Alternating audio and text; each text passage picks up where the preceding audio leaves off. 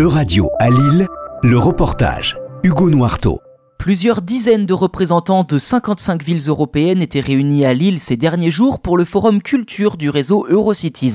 L'occasion de réfléchir à de nouvelles formes de culture plus respectueuses de l'environnement et de s'imprégner des initiatives menées chez nos voisins européens. Ce forum, Martine Aubry, la maire de Lille, l'attendait depuis de longs mois. Nous avons aujourd'hui une obligation absolue de construire euh, des économies et des sociétés moins carbonées et qui incluent tout le monde. Et bien sûr, la culture ne peut pas rester aux côtés de ce mouvement qui est pour nous euh, un devoir. Il y a euh, un an, nous avons décidé de poser notre candidature, Madame la Présidente, au Forum Culture, parce que euh, le Forum Culture dans une ville où la culture est au cœur du projet politique, c'est évidemment essentiel, et nous avons besoin aussi d'être inspirés par d'autres villes européennes, et c'est aussi l'objet de ces échanges que nous réaliserons pendant deux jours. C'est au Palais des Beaux-Arts qu'a été donné le coup d'envoi des travaux. Dans le sous-sol du bâtiment, la salle des pleins reliefs, grande salle noire, propose des maquettes façon vue aérienne des principales villes du département du Nord,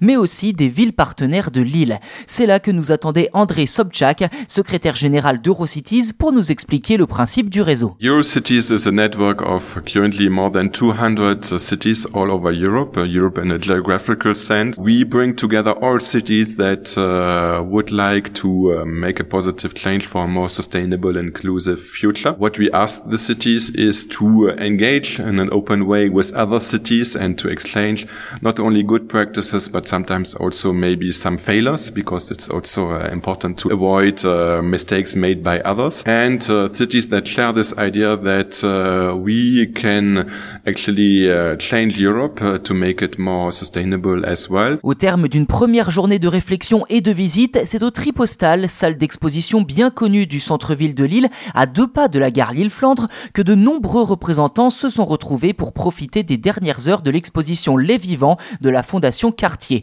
L'occasion d'y rencontrer Luisa Herrero de Valladolid et de lui demander depuis quand l'environnement est-il omniprésent? Dans sa ville. Je crois que maintenant, euh, après les Covid, tous nous sommes vraiment conscients de la nécessité. Par exemple, Valladolid, c'est très important la mobilité électrique et pas contaminante. Maintenant, on veut vraiment avoir une vision intégrale, une stratégie euh, de, de, la ville. Valladolid, ville jumelée avec l'île, compte plus de 300 000 habitants, dont plus de la moitié n'utilise plus de voitures dans la ville.